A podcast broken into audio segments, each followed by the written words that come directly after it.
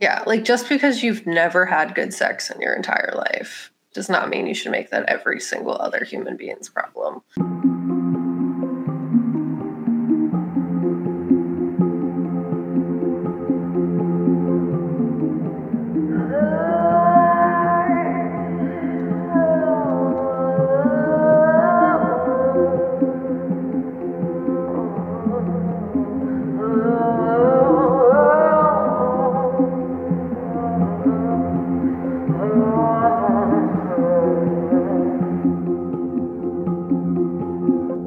Hi, I'm Kat.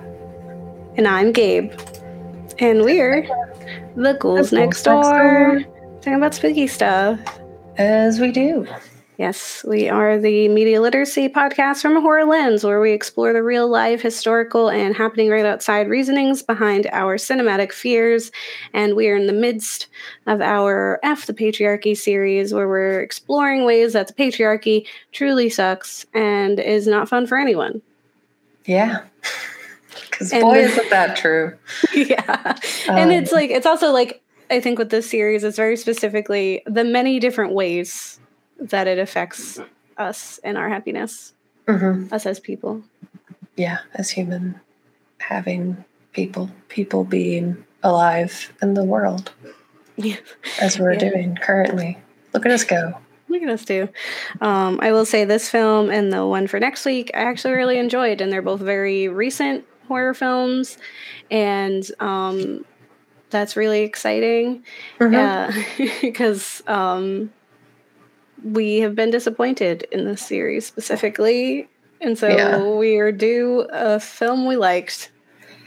Yeah, I feel like uh, it's a positive influence in that it feels like there are going to be, if this is what twenty twenty-two holds in terms of media, that like we found some two very good ones um, that like were one very fun, but also had good messaging, weren't ov- overtly depressing, um, yeah. stressful, sure, yeah, um, but like yeah, you understood whether it was during or retroactively what was like trying to be done. And uh, and I think they, the both films achieved their goals. Mm-hmm.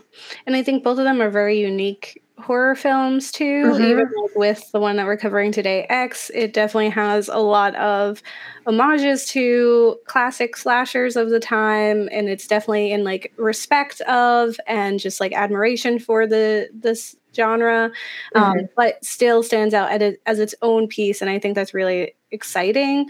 Um, and it does a it does thing. This specific film does some fun with the fact that like, you know, people scoff at this idea of elevated horror, but like this is doing that without like doing it in a way that people are going to be upset about. Like it still is a slasher. It's still very gory. It's still very fun. It's very much a horror movie, and mm-hmm. people can enjoy it just for that.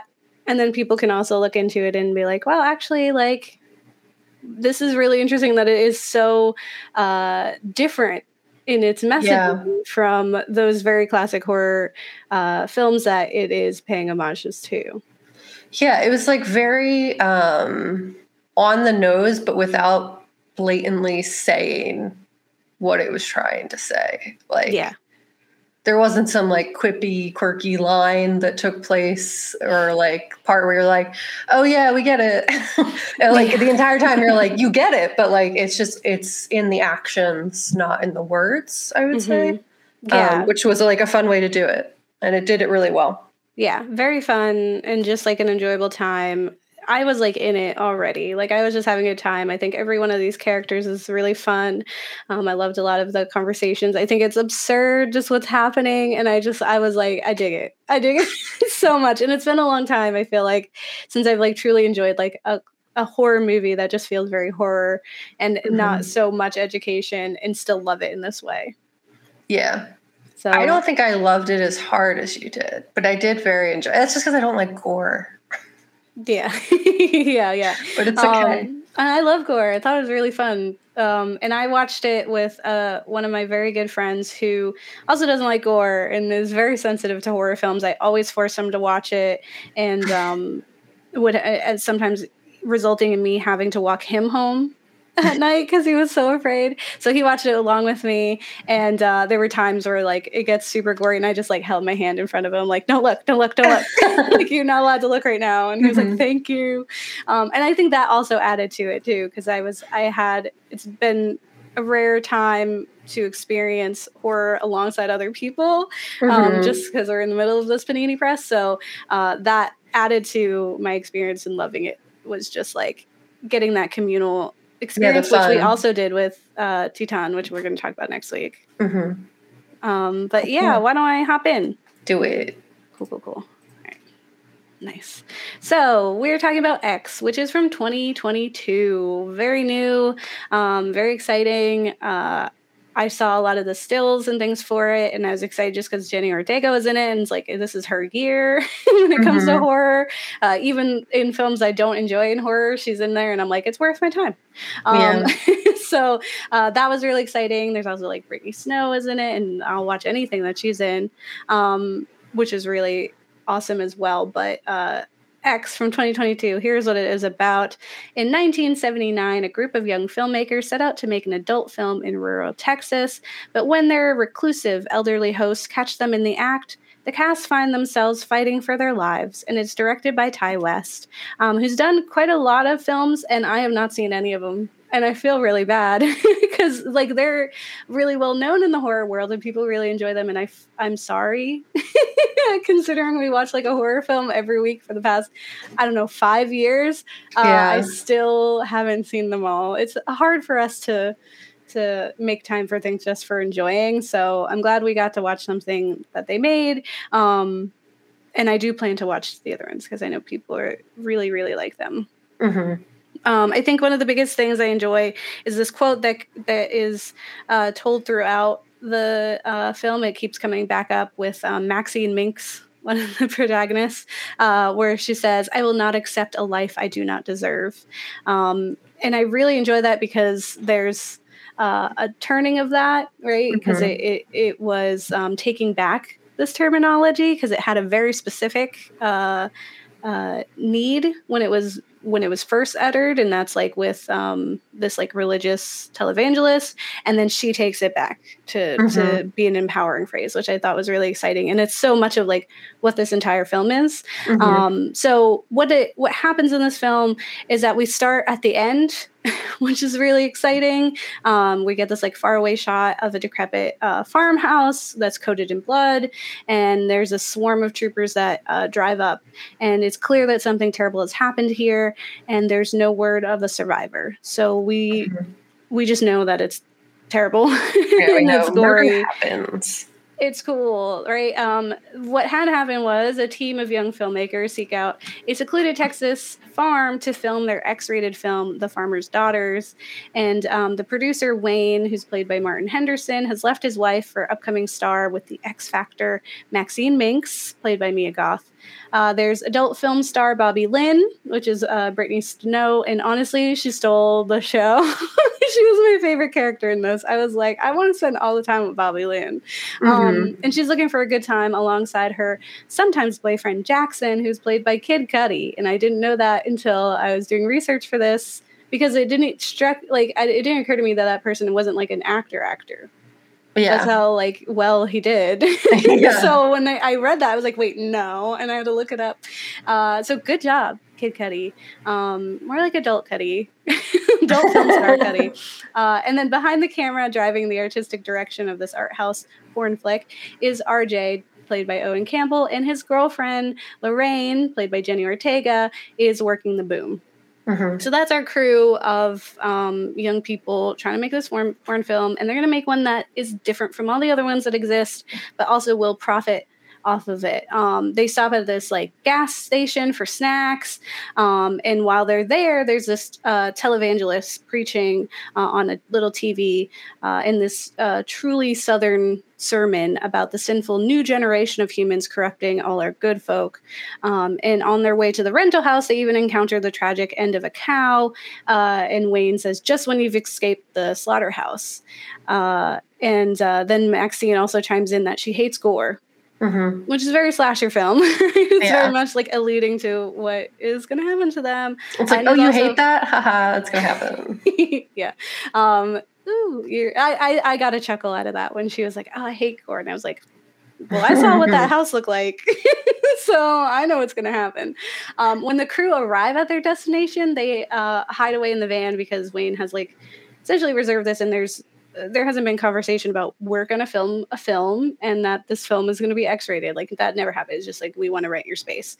Um, and so Wayne approaches the house and this man appears who's very old and unwell, and he is armed and threatening to Wayne, uh, forgetting he had rented the property. Like clearly there's some memory issues. Um, and then it was also like, I think Kat, you mentioned it too, was just like, imagine if it had been Jackson who was out yeah. there. Like, we don't want this man to see Jackson. Um, I was very relieved that even taking place in nineteen seventy-nine, that doesn't really happen. They didn't do that just for clout, right? Mm-hmm. Like they didn't harm him um, yeah. in that way. And I think that was very interesting. Um, but it didn't take away. Like it wasn't in a rude way where we were ignoring who he was. Yeah. We were just not also profiting off of his pain. Yeah. Um, so they quickly settle in after that harrowing introduction and start recording The Farmer's Daughters. And half of this film is like a lingering voyeuristic journey around the farm, right? We have Maxine wandering around between her scenes, uh, pretty much naked and very curious. And she finds herself in the old couple's home. And uh, these scenes uh, are paralleled with the porn that's taking place. Um, and uh, it's kind of just like almost scene for scene. Like you get this like glimpse back and forth um, between them. Mm-hmm. And then um, uh, Maxine uh, encounters Pearl, who is the elderly hostess of the farm, and they are both played by Mia Goth, and they mirror each other. There's even scenes in which they are staring into a mirror, and there's like um, a piece of the, the staircase, like the um, mm-hmm. post is like between them in the shot. Mm-hmm. Like there's a lot of really amazing imagery in this film, and that one I was like, oh my gosh. Um, I actually had this like whole idea when I saw that, and I it clicked that this was the same actress, because I noticed it immediately. I was mm-hmm. like, it's her. I was like, what if this is like kind of like a Get Out situation where, you know, if um, this elderly woman and, and her husband, like they could take the bodies of these young people, or what if it's this weird like time situation where she's her old, like I was like, there's a lot of supernatural things going on in my head that do not occur. Um, but that's where my m- brain went, because I was like, oh, this actress, but it was more symbolic than that. It's more of like, um, the tie that um, Pearl has to her youth and how she sees herself reflected in Maxine, who has this X factor that she once had, um, and all of that. So mm-hmm. there's a lot of explanation. So again, it's a really great um, specific uh, imagery, and like choosing Mia Goth to play both characters was really amazing. Um, There's also just like one note, because I really, really appreciated this in the film.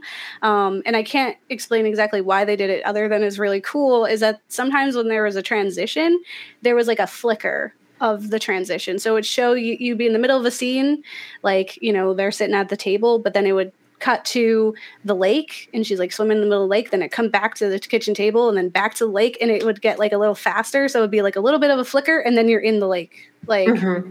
the scene is there. So it was this weird kind of like slow transition. I don't, I can't say what exactly the reasonings behind it were.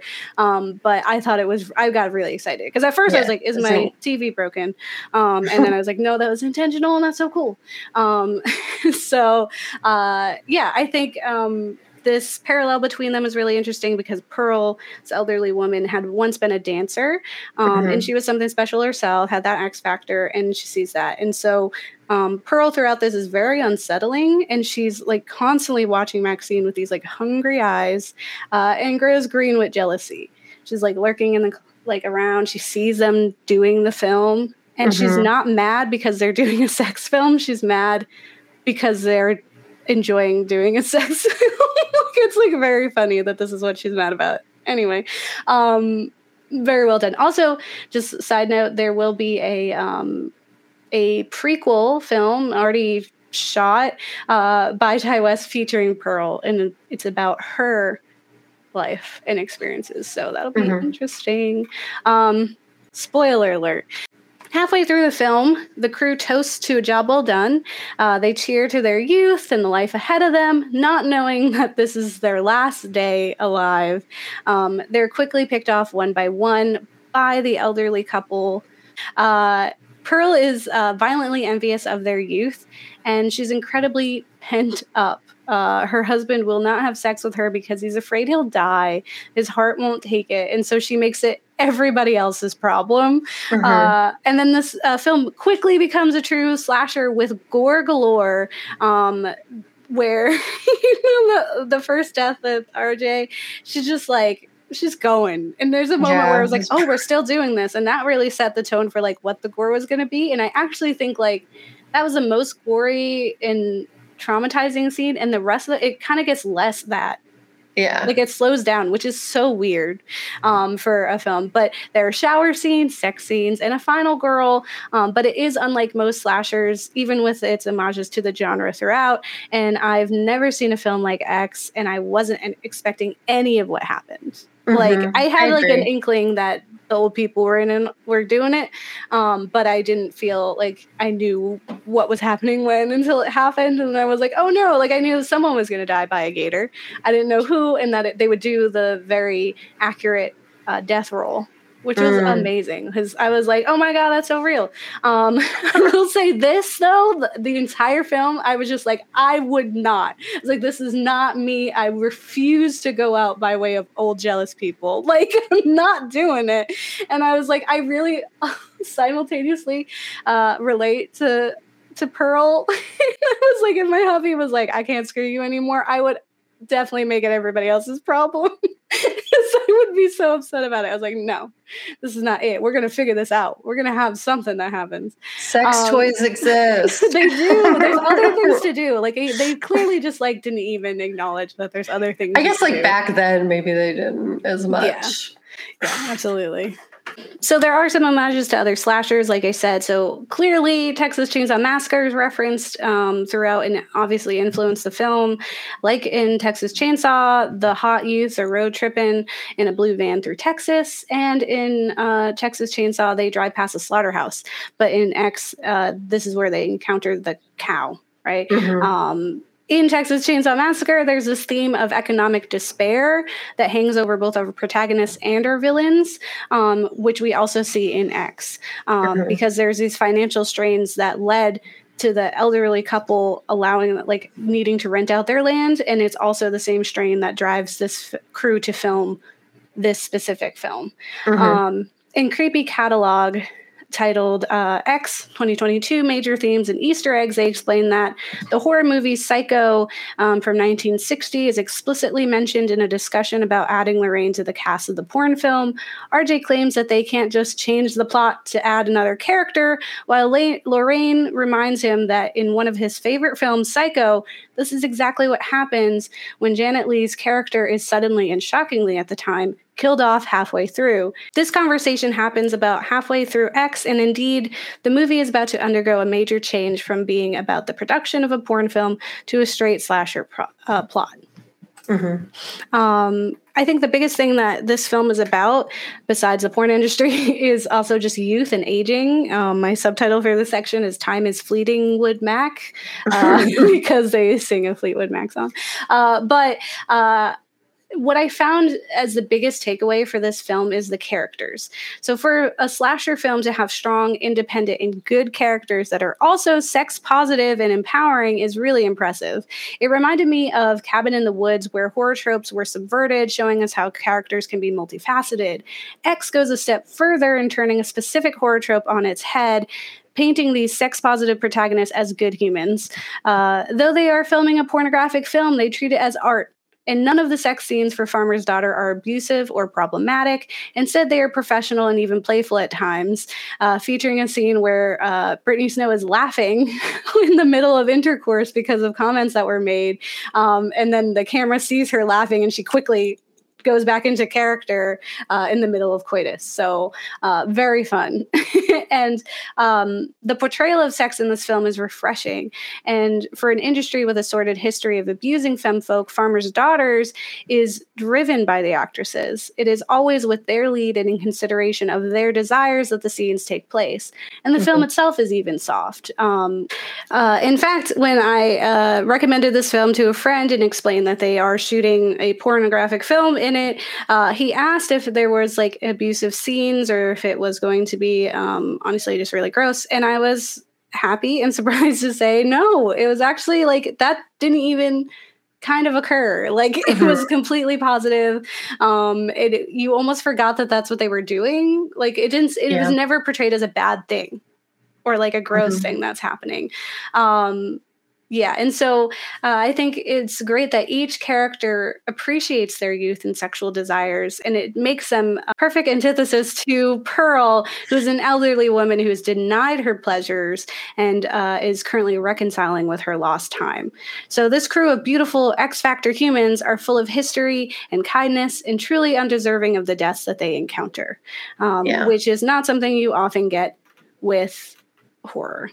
X really steers away from the typical morale tales that we see in slashers of the time period that it's supposed to take place in. Like in Friday the thirteenth, we're given a group of evil teenagers who are so self-centered, they allow a young boy to drown.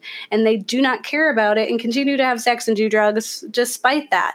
And mm-hmm. though Jason's mom is definitely the villain, uh, there's a bit of sympathy for her. Um, we're meant to leave knowing that their folly was being bad kids, having sex, and being careless. Mm-hmm. Uh, Whereas that's not what's happening in this film. So for each of these characters, they're also unique. So with Wayne, uh, though he did leave his wife for Maxine, uh, he's a really level-headed and professional person. Um, and he didn't feel like a creep, like who's like preying on young girls, at least in my opinion. Um, he often serves as a voice of reason, uh, giving insight and support while keeping this level head. Um, and one of my favorite quotes and like Southern phrases that I heard in this film is by him where he says, "I'm going to tell you this because you ain't been forty-two, but I've been twenty-eight. Uh, I was like, that is such a great way to be like, I've been there, done that.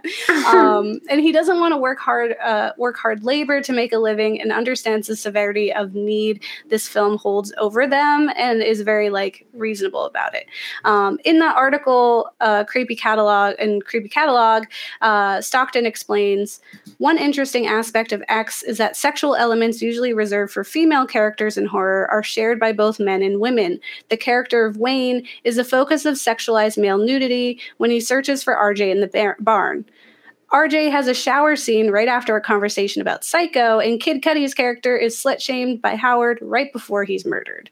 Um, so it's like, even though they the sex scenes happening are with the women, that's like the professional part. All the parts that this film is sexualizing characters are through the men. like like the other like the women are just existing. Bobby Lynn, played by the ever charming Brittany Snow, is charismatic and fun. She loves her youth and profiting off of perverted old men. Uh, she's also incredibly caring. Uh, in mm. a moment before her death, she drapes her scarf over Pearl's shoulder, explaining that she takes care of the elderly and that um, she understands sometimes they get lost. And so she means to care for her.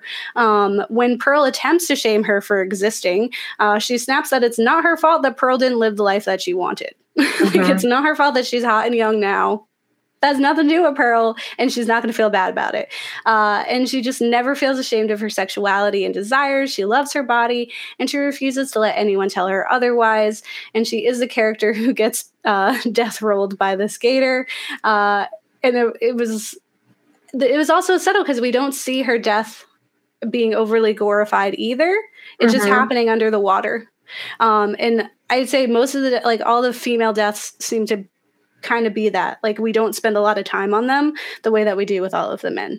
Um, Jackson, played by Kid Cudi, is a strong, well-endowed veteran, uh, and he is a free spirit who enjoys his life and never overpowers the women around him. Each scene with them in X and the, in The Farmer's Daughter is full of respect and care for the people around him. He volunteers to help Howard find his wife, even though he is a black man in the seventies uh, on this old man, probably racist farm, right? Mm-hmm. Uh, but he looks past that.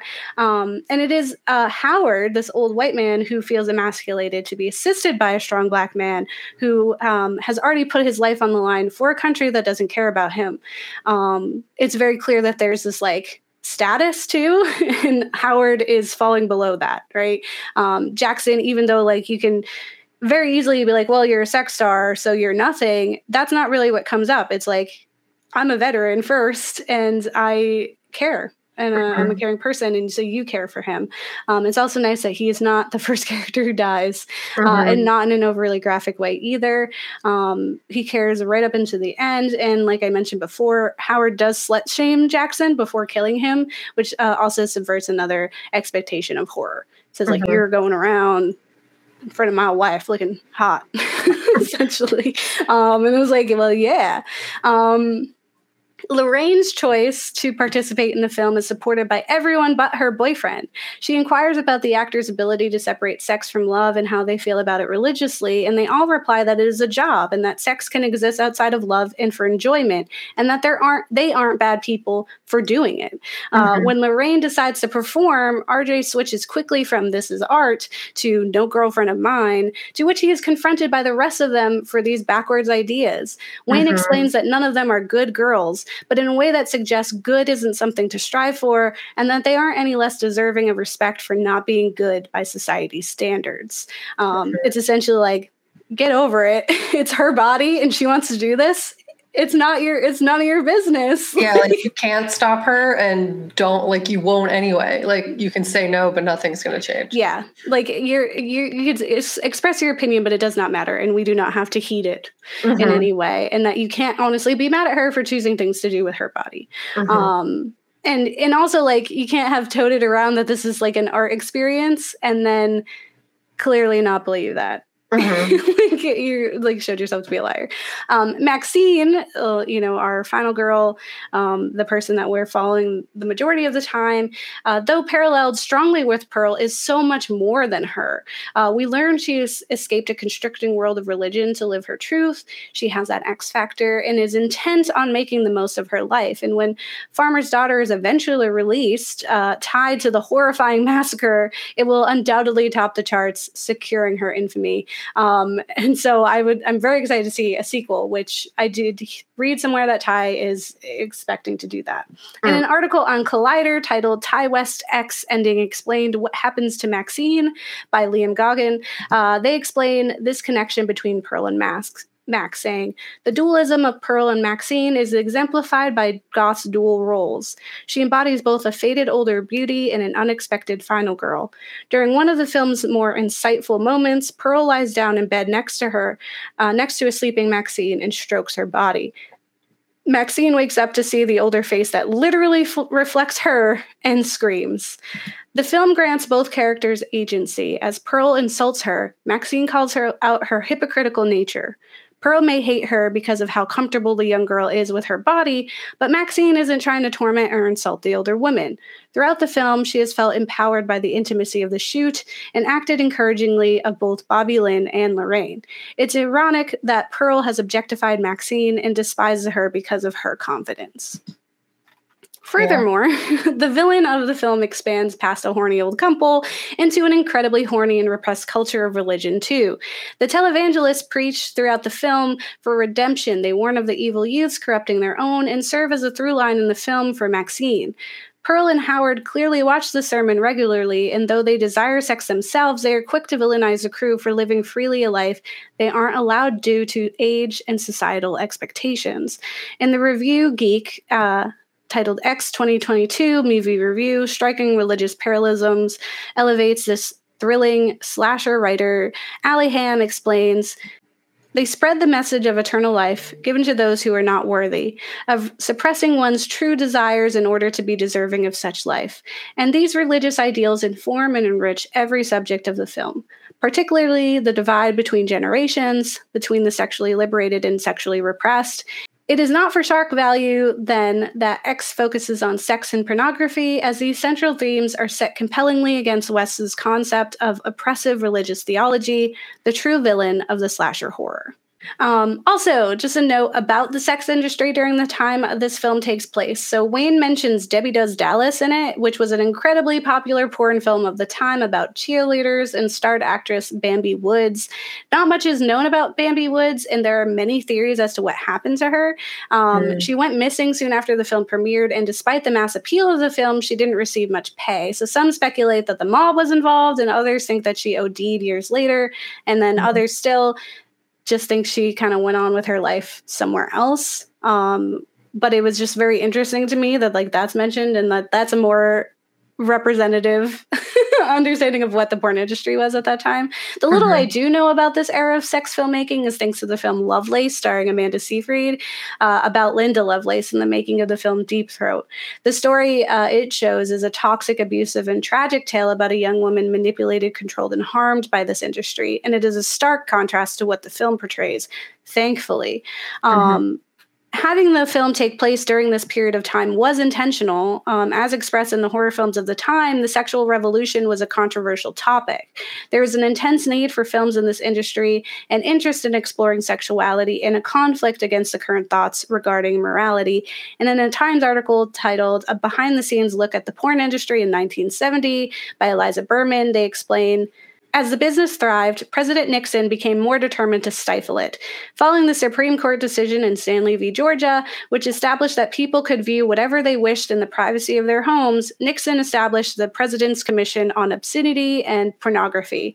Despite the commission's finding that there was no evidence su- to suggest that pornography was harmful, Nixon urged the formation of a citizens' campaign against obscenity.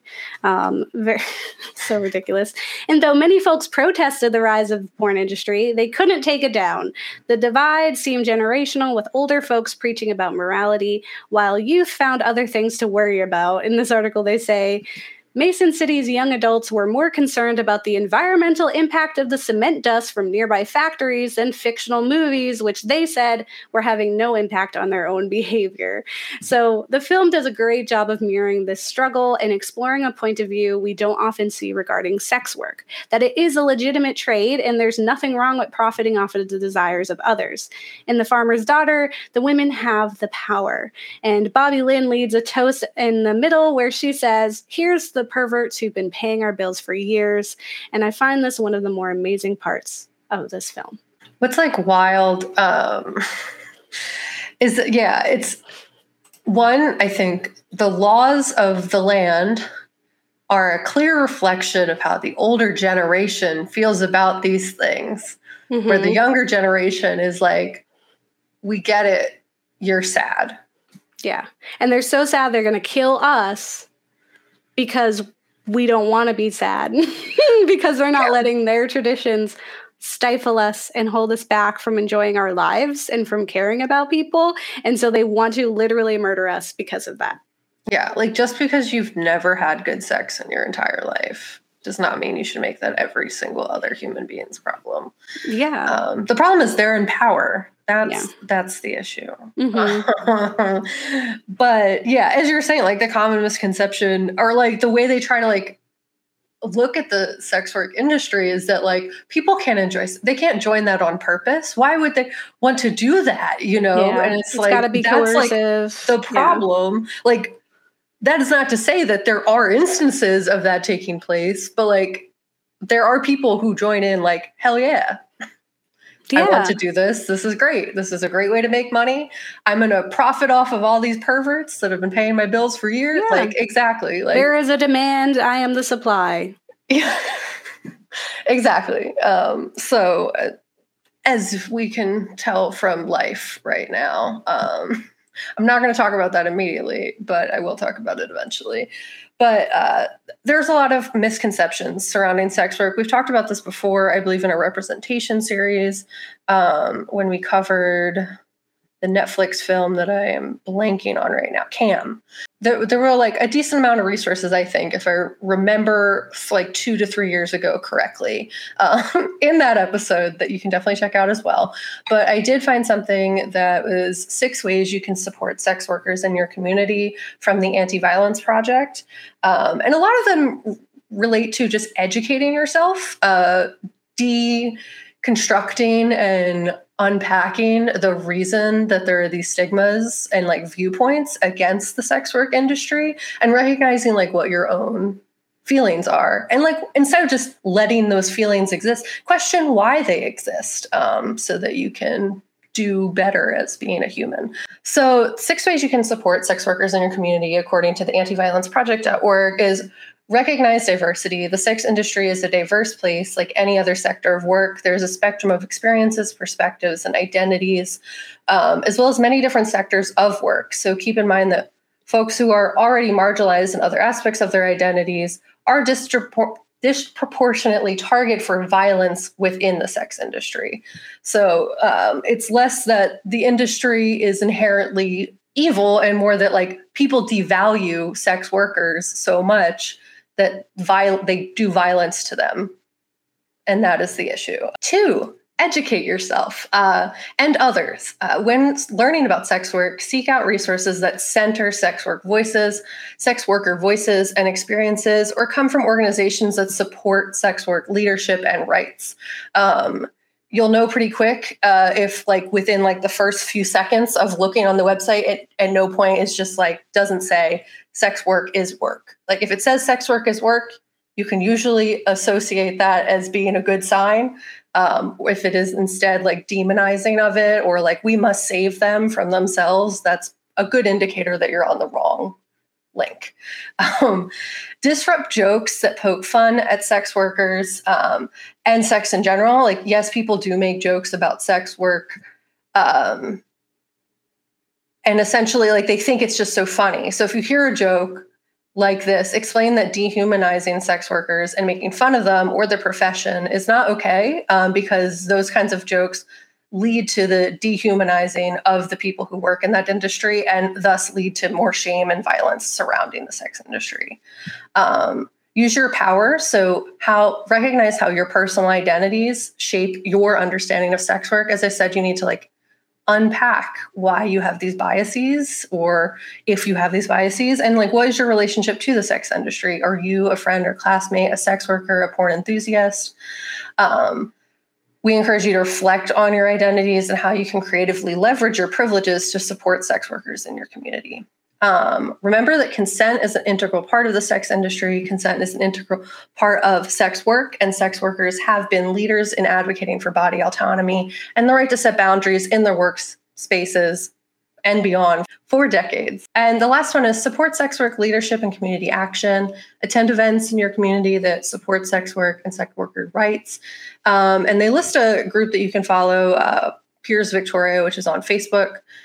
Um, another resource that is specifically geared towards uh, keeping sex workers safe um, is Sex Work, Sex Workers Outreach Project U S A, as a national grassroots social justice network dedicated to the fundamental human rights of sex workers and their communities, focusing on end in, ending violence and stigma through education, community building, and advocacy. So they have a support line. It is eight seven seven, seven seven six, two zero zero four. And the support line acts as an essential resource that's operated by volunteers uh, who are trained in rape counseling and crisis intervention as uh, to truly make longstanding sustainable change uh, and to expand the capacity of the community support line. There is a link to donate. I'm going to, like, as time happens, going to continue to add to this. As I said in, like, all of our other episodes during the F the Patriarchy series, like, if you know of resources, um, please share them with us. Comment, link, email us at the ghouls next door dot com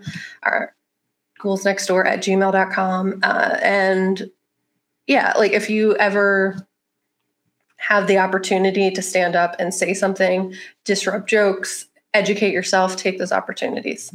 And the last of what I'll say is it all kind of all ties together. We've covered a lot of things during this series um, that all kind of tie back to resources that overall help humans with uteruses and keep women safe and L G B T Q I A safe. Uh, and the goal is ultimately to make this planet that is on fire and awful slightly less awful. Um, so uh, if you haven't heard, I'm a little shocked, but you probably have uh, heard about the awfulness that has taken place um, and continues to just kind of be like a fun snowball of just awful. Um, so I'm going to talk a little bit about the Roe v. Wade thing. Uh, and honestly, the what I want to say, I can't really say on camera because I'm a radical human in my heart. And you can't say that on T V. Um, so ultimately, at the end of the day, there is just kind of like a deep well of sadness, anger, and other feelings that consistently sits in the pit of my chest. And the more I learn, the deeper that pit grows, uh, and the more I kind of just feel gross. Um, but there are a lot of positives to learning, um, in that you see reality differently, you recognize things more, and in many ways, sometimes feel better equipped to deal with hard situations when they come. Um, so as much as logically I was prepared for Friday, like I knew, we knew it was going to happen, and I prepared mentally for it. We changed our entire episode structure to meet it, greet it, and light it on fire. Um, everything I've learned and unlearned over my adult life was preparing for moments like that. And yet every time my heart isn't prepared. So as we do here on The Ghouls, whether it's easier done through gritted teeth, bald fists, or tears, our desire is to take that feeling that lives in the pit of our chest and redirect that energy towards actionable next steps. Ideally, if enough of us do this, we can create, like, if you watch Dragon Ball Z, a spirit bomb like Goku, and we all just send all those little actions into a giant ball that destroys the oppressive systems that are in place. Um, that's my dream. Um, but we watched this film, and what, like, a lot of what this film did was, as Gabe said, like, subvert a lot of these tropes, but it also didn't demonize the sex workers in the film. And it made it very obvious, like, people have sex and they can enjoy it, and that shouldn't be a reason to murder people. Um, so what we learned, uh, or the film itself kind of like leaned into highlighting that theme, because that's something that we see in the country today, is that people, our government thinks people who have sex deserve to die. Um, that uh, sex having humans are less than, and because they have sex, they deserve to be murdered. So whether that's done quickly through actual like murder, police brutality, and other things, or that's done slowly through oppressive and horrible laws.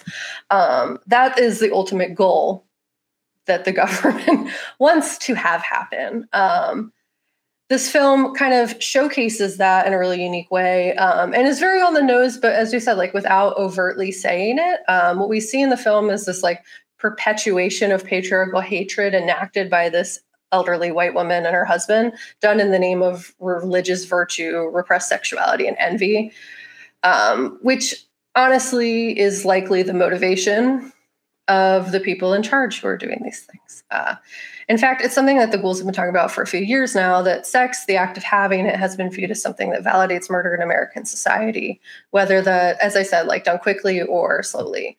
Um, if you have sex, you're going to die. If you like sex, you deserve to die. Uh, If you have sex for reasons other than spawning more humans, you deserve to die. Uh, if you don't like sex, well, you should still have it, but only if you're married and only to make more humans. Ultimately, uh, this film is calling that out because it's wrong, because that's what media does. It attempts to make humans feel emotions and do something with them.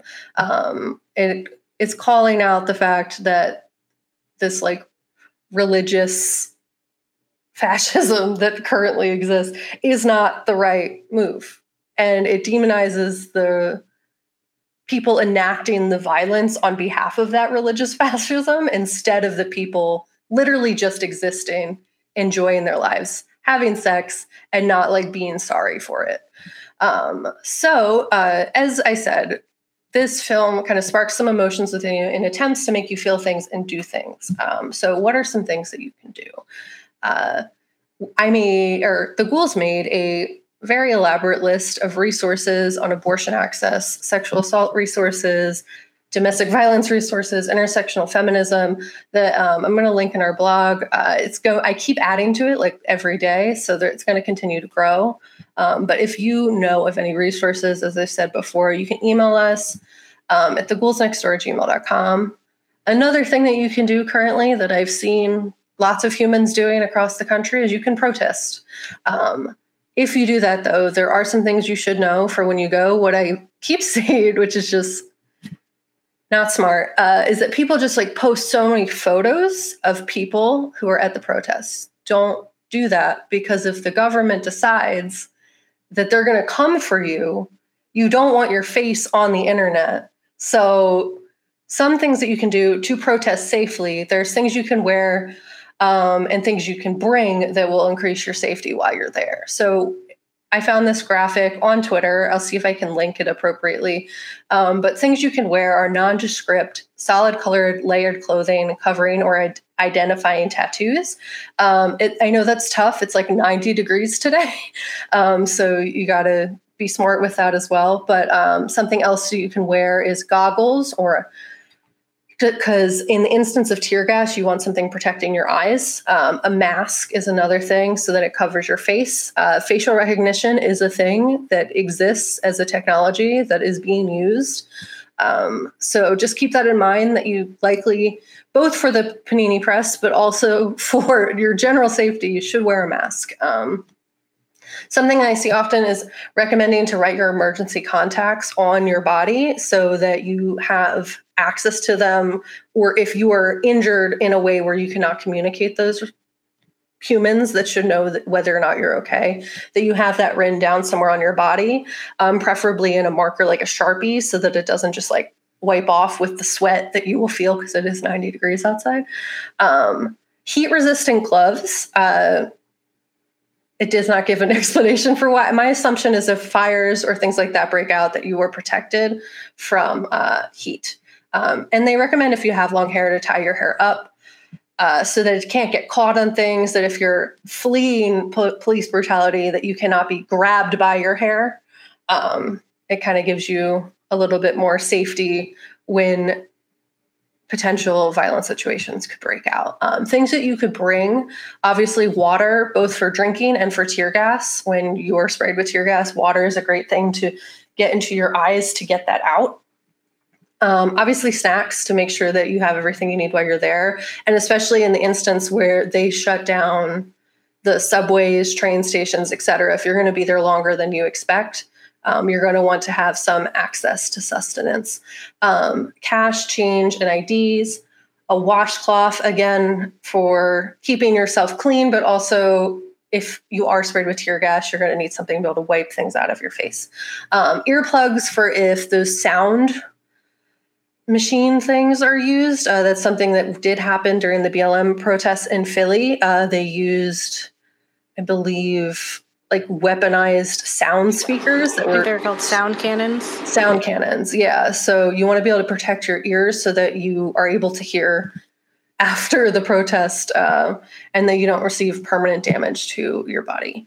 Um, obviously, Band-Aids and first aid supplies, um, and protest signs. Uh, things they say don't bring. Uh, a cell phone without first turning off your face slash touch I D, and putting, making sure your phone is on airplane mode and that you've disabled your data. This is due to the fact that the government has changed the laws on tracking, and also is just very on it with tracking. So if you have your phone location on, you have your data on, they're able to find where you are. If they know who you are, if they know that you're an activist, they know you are a person who has been protesting, and they want to find you. If your phone location is on, they can find you that way. Also, it's a way to identify if you are at a scene of a crime. So if violence does break out, you want your phone to not tell everybody that that's where you were. Um, jewelry, just because you don't want it to get damaged, stolen otherwise, or be lost in it. Also, it's something to identify you later, um, as a identifier, because it's something unique. Um, anything that you don't want to be arrested with. Um, and they also say contact lenses. I assume that's because of tear gas. Um, just to protect your eyes from permanent injury. Um, you can also f- find out where protests are happening near you. Uh, Gabe shared with me through uh, email. Um, it's map dot we won't go back dot com, and they list like a ton of resources, such as like links to protests that are happening across the country, so that you can figure out if there's either virtual or in-person events happening near you. Um, The next thing that obviously, I always like kind of hate saying this because you can, uh, but it's mostly just a means to like pause or like slow things down. So as we kind of talked about in our capitalism episode, the train is the offal that we currently are on. It's actively moving. You can slow the train down, but you can't fix the train. Like it is going to keep going. I'll make, I'll make sense of this in a second, but essentially you can vote. That is a thing you can do. Is that the only thing you should do? No. Is, should that be your main focus? No. Um, because you have to recognize that our current government structure is designed to hurt us, um, and is built on top of B I P O C and L G B T Q I A bodies. So attempting to destroy the train from within will only perpetuate violence against B I P O C and L G B T Q I A bodies. Um, so vote, but also si- simultaneously deprogram and unlearn your attachment to these systems, and investigate other methods of achieving, achieving the desired outcome, which is like rights for humans, and that we have less crimes against humanity taking place every day. Um, Understand that the road to said outcome may be uncomfortable and inconvenient and much more complicated than voting for people who can only slow down the train, maybe throw scraps to the people in the back, but will never dismantle it because they benefit from its existence. Um, so you can vote so that we don't it, we don't have a Republican-led Senate that will make this all happen much faster. Yes. But recognize that the system itself is the problem. Um, the next thing is like obvious stuff, support each other, communicate safely. Um, uh, in the resources I listed above for the abortion access resources, um, I mentioned that there's apps that you can have that like aren't Facebook Messenger where you can communicate with your friends in a safe way. Uh, we use Signal. Um, I believe there are other ones. Uh, so communicate safely. Um, Read, learn, save money, and give money to causes under attack when you can. Um, there are also tons of places that you can donate to in the resource thing that I mentioned. Unplug when you need to, breathe, cry, do whatever you need to be okay. They say like put the mask on first before you can help others. That's something that's very true. The outside world is like very traumatic right now. Um, and you're like constantly taking that in. So if you need two seconds to like reset yourself, take that. You need that to be here tomorrow. So um, do what you need to do to be okay, um, but do something, anything to help when you can. Um, survive and fight if you can, protect those who cannot, and acknowledge that your biases instilled in you by the suppressive system um, exist and how that may influence your worldviews and points of privilege. So both ways that you can use your privilege to protect others, but also ways that you can recognize that you may have certain biases that influence how you see the world. And just because you think something goes a certain way doesn't mean it necessarily does. So just making sure that you're always learning, figuring this stuff out. Um, ultimately recognize that there's not one specific thing that will solve the awful taking place. That unlike a horror movie, we don't just kill the bad guy and then it's all better now. uh, that like this is going to be a long road. Um, But if enough of us continue to do what we can, something eventually's got to give. That's all we can really do at this point. Um, but if you don't understand why this is a big deal and think everything's fine, nothing's awful, everything's just going to work itself out, it won't, especially if you continue to think that way. So millions of people are going to die and have been dying. And if that doesn't bother you, either start to unpack, deprogram, and remove that from yourself, or as disrespectfully as I can say it, fuck all the way off. Um, and that's what I have to say about that. Yes, it's all very valid. Thank you for sharing those resources. And as you've been doing this entire series, finding those resources and, you know, allowing people to, to know what they can do. And I think a big thing is for people to know that there are things that need to be done. Um, and yeah, like you said, like we knew it was happening. We changed our F the Patriarchy series specifically because we knew Roe v. Wade was going to be overturned, and it's still really heartbreaking.